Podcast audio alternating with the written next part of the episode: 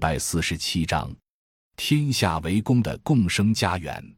小伟他们最初一起回去的有九个大人和六个孩子，因为之前在城市里有过做共生家园东飘西荡的经历，他们希望在这里创建一个稳定的共生家园。在小伟和九龄的信仰里是讲求奉献的，他们觉得这三百多亩地就是应该奉献出来给大家使用，把这里做成一个公的地方。最早在农场中挂了“天下为公”四个字。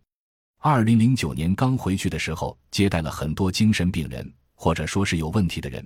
不知为什么，有家媒体称我们这里有很多精神病患者，所以后来大家一想到绿色方舟农场，就认为这是一个帮助精神病患者的地方。有熟人介绍的，也有看媒体找到的，也有教会的，最多的时候是四十多人。去到那里的人身上的故事一个比一个凄惨，甚至有人被绑着从安徽花几千元的路费用出租车再到这里。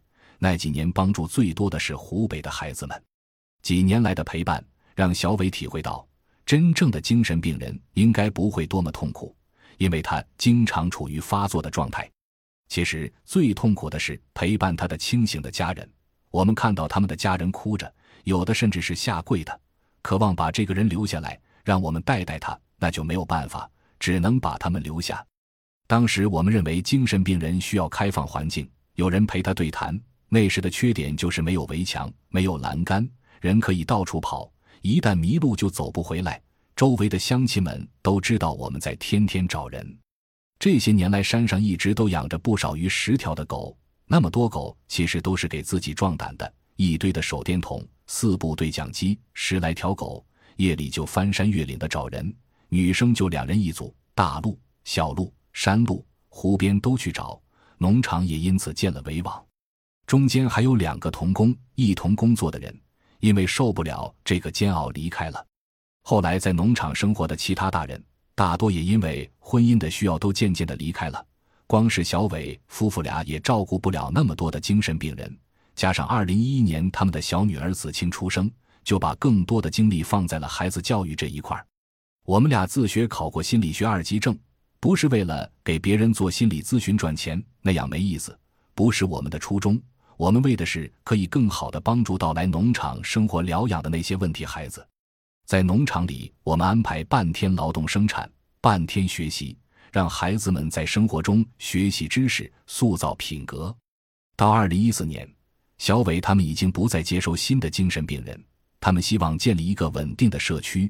这么多年，经历了太多的人来人往、人聚人散，有婚姻的、成家的问题，有年轻人想去创业、家庭收入压力的问题。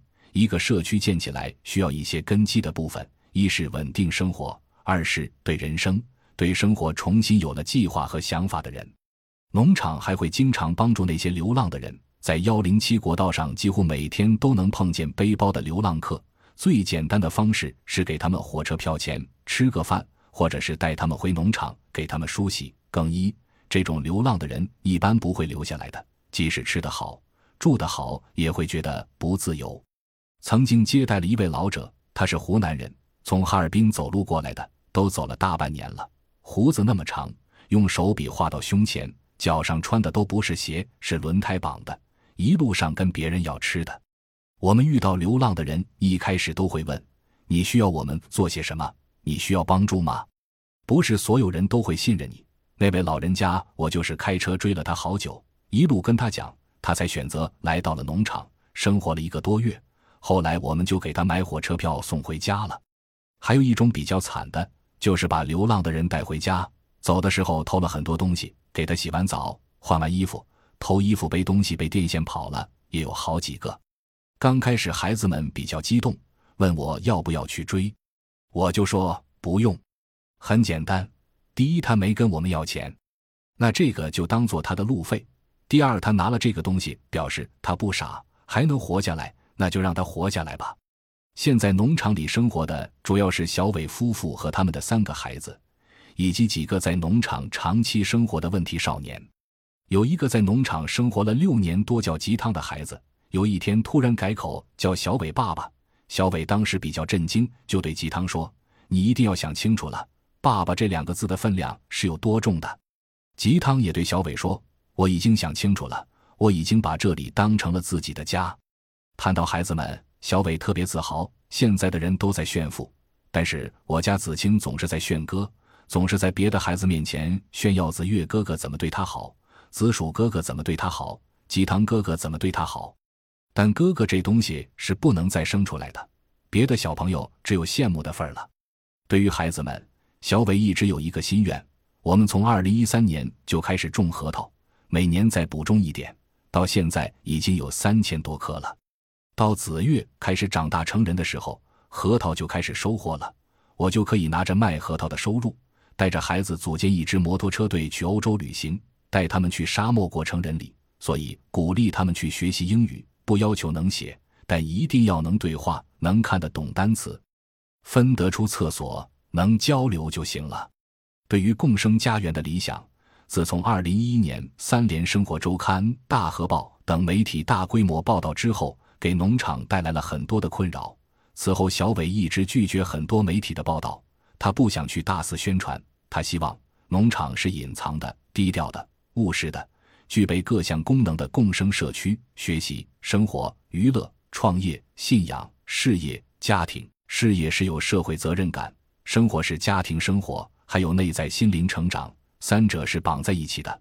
我们不需要宣传造势，从而让农场走在媒体推广的方向上，而媒体自始至终带来的负面影响比正面影响要大得多。